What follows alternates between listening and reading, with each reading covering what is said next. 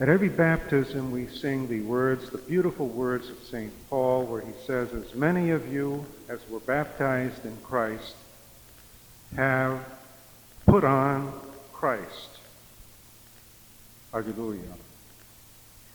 The fact that at baptism we have indeed put on Christ as a new role, as a new life, has tremendous implications.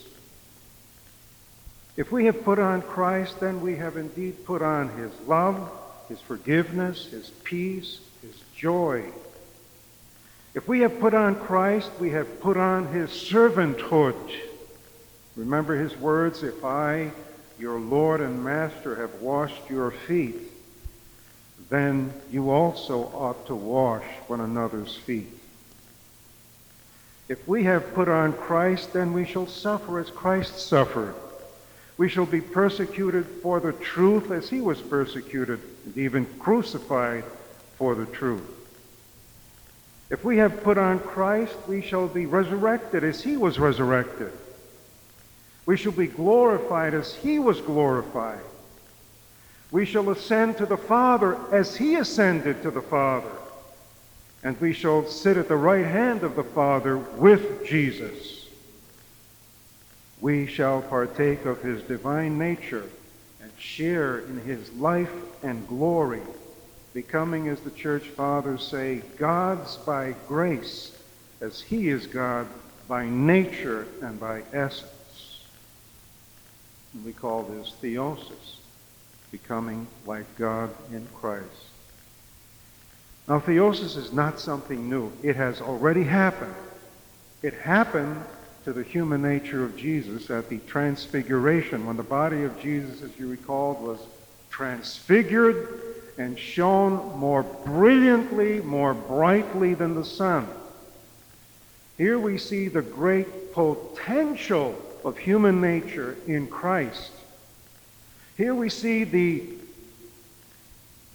potential spirituality of man in Christ. In its highest form, we see it at the Transfiguration. And here we see the dust of the flesh transfigured into God's likeness in divine glory. And here we see the human body as God originally created the human body to be radiant, resplendent, glorious. And here we see what human nature can again become in Christ by God's grace. That is the deeper meaning of the transfiguration of Jesus. the following troparia that are sung on the Feast of the Transfiguration bring this out. They're on the top page and they're italicized. Let's read them together. Transfigured today on Mount Tabor in his disciples' presence, Christ revealed the original beauty of the image. Transfigured, you have made Adam's nature, which had grown dim, to shine once more as lightning, transforming it into the glory and splendor of your Godhead. We've said this before, but we'll say it again. How many times do we hear people using the excuse for their failures and sins by saying, I'm only human. What can you expect of me? You are human. But God became human in Christ to show you what it really means to be human. To be human means to be able to share in God's life. To be human means to have the Holy Spirit dwelling in us, in our bodies, making our bodies temples of God. To be truly human means to be able in Christ to transcend human weaknesses and frailties and to become like Christ in whose image we were created. But all of this presupposes askesis, we call it in Greek, struggle, constant growth in Christ. And without this askesis, this discipline, this struggle, this constant growth in Christ, not only do we not attain, achieve our potential, theosis, but we also become moral and spiritual pygmies and dwarfs. There's a method of stunting trees that, so that they never grow higher than a couple of feet. It's done by tying off the tap root so that the tree is forced to live off the surface roots. These trees beautify little gardens, making them places of supreme beauty, but they perform little service beyond that. They are rather useless in terms of providing lumber for building and shelter for against raging typhoons. They become potted plants instead of forest giants as they were originally intended to be. A baby in a crib is a beautiful sight to behold. But if that creature, that baby, plagued by some crippling disease, remains a crib baby after 12 or 15 years, it becomes a tragic and a pitiful sight indeed. Even more tragic, though far less concern to people today, are the moral and spiritual dwarfs who have never attained to the height and stature that they were created for, and who are potted plants instead of forest giants because their tapped roots are tied off and they have never gone deep into a personal, intimate relationship with God to draw on His strength, on His sustenance. So, created to be giants, they end up being dwarfs because their main taproot designed for an in-depth relationship with God in Christ is cut off and they live on the surface of life.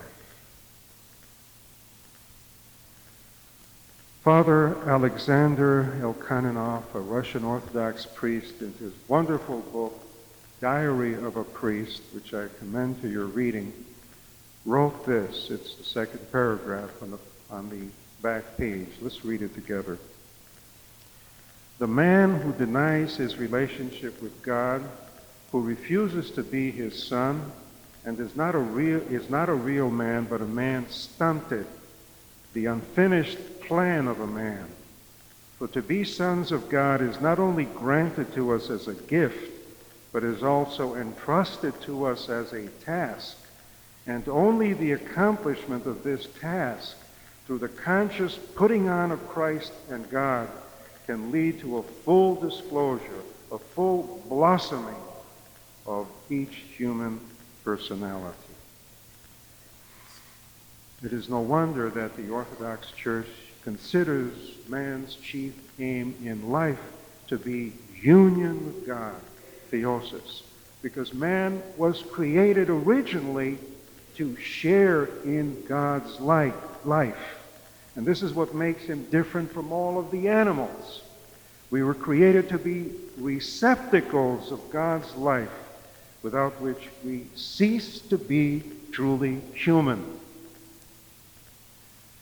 It's said that the greatest compliment ever paid to man was, was when God said to us, Be ye perfect as your heavenly Father is perfect. And Lesslie Newbigin, the Christian missionary who served in India for over 40 years, wrote, that's the third item down, let's read it together. I know and believe that each person I see has a capacity to let loose in his life the risen Christ, now often slumbering, but there incontrovertibly. So there's a sleeping giant within us that needs to be released, says Lesslie Newbigin. To let loose the Christ who is within you, you will be, and it'll be for you the beginning of a personal transfiguration and transformation that will be nothing else but theosis, union with God. There's a per- beautiful story about two caterpillars who sat watching a butterfly one day as it was flying above them. And the two caterpillars looked at the butterfly, and one remarked to the other, You wouldn't get me up in one of those things for a million dollars. Of course, the unsuspecting caterpillar was little aware that he was gazing upon his own future destiny up there. And my hope through these series of talks these past few weeks, and we'll conclude next week on theosis, is, is that you will catch a glimpse of your own future destiny. Because it's a fantastically great one. We are destined to share in Christ's glory. His victory over death has become our victory over death. His Pascha, his resurrection, has become our Pascha and our resurrection. His transfiguration has become our transfiguration. And his ascension, our ascension. And his glorification, our glorification.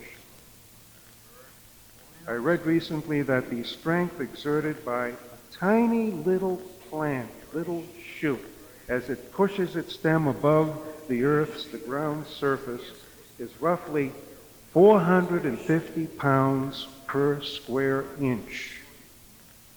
450 pounds per square inch of pressure in those delicate little shoots, plants, pushing their way above ground. And I was amazed and awed by the power God has placed in the tiniest of his creations. And then I thought to myself, if God has given an organism the size of my fingernail such strength,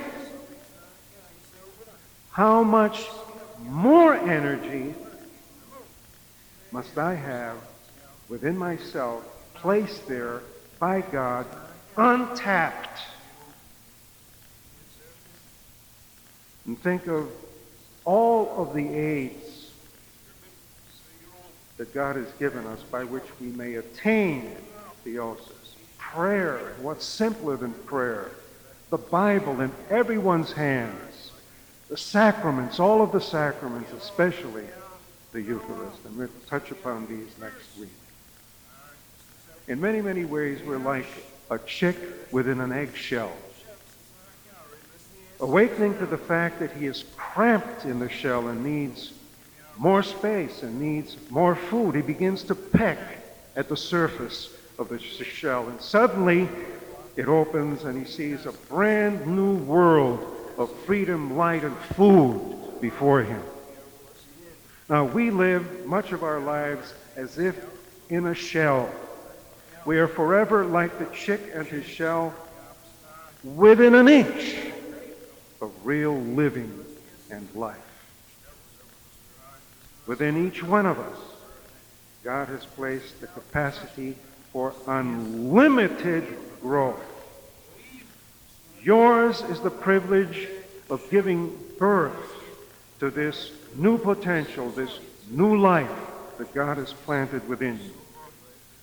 For you have a rendezvous with glory, each and every one of us.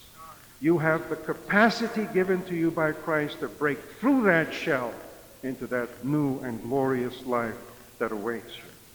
You have a rendezvous with fullness of life in Christ.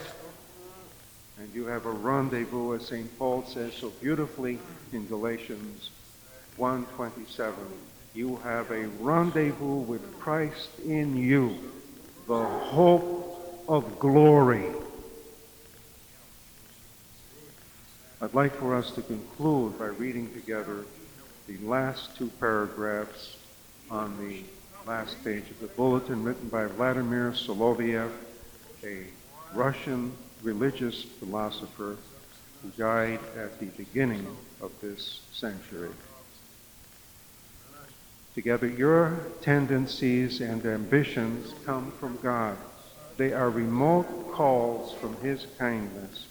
If you wish to be upraised unto God, if you wish to be so united with God that God is all in you, if you despair because eager to share in the divine nature, you have a glimpse of it in its inaccessible infinity, then take assurance. The Father, the Son, and the Holy Spirit are calling you indeed to ascend unto them.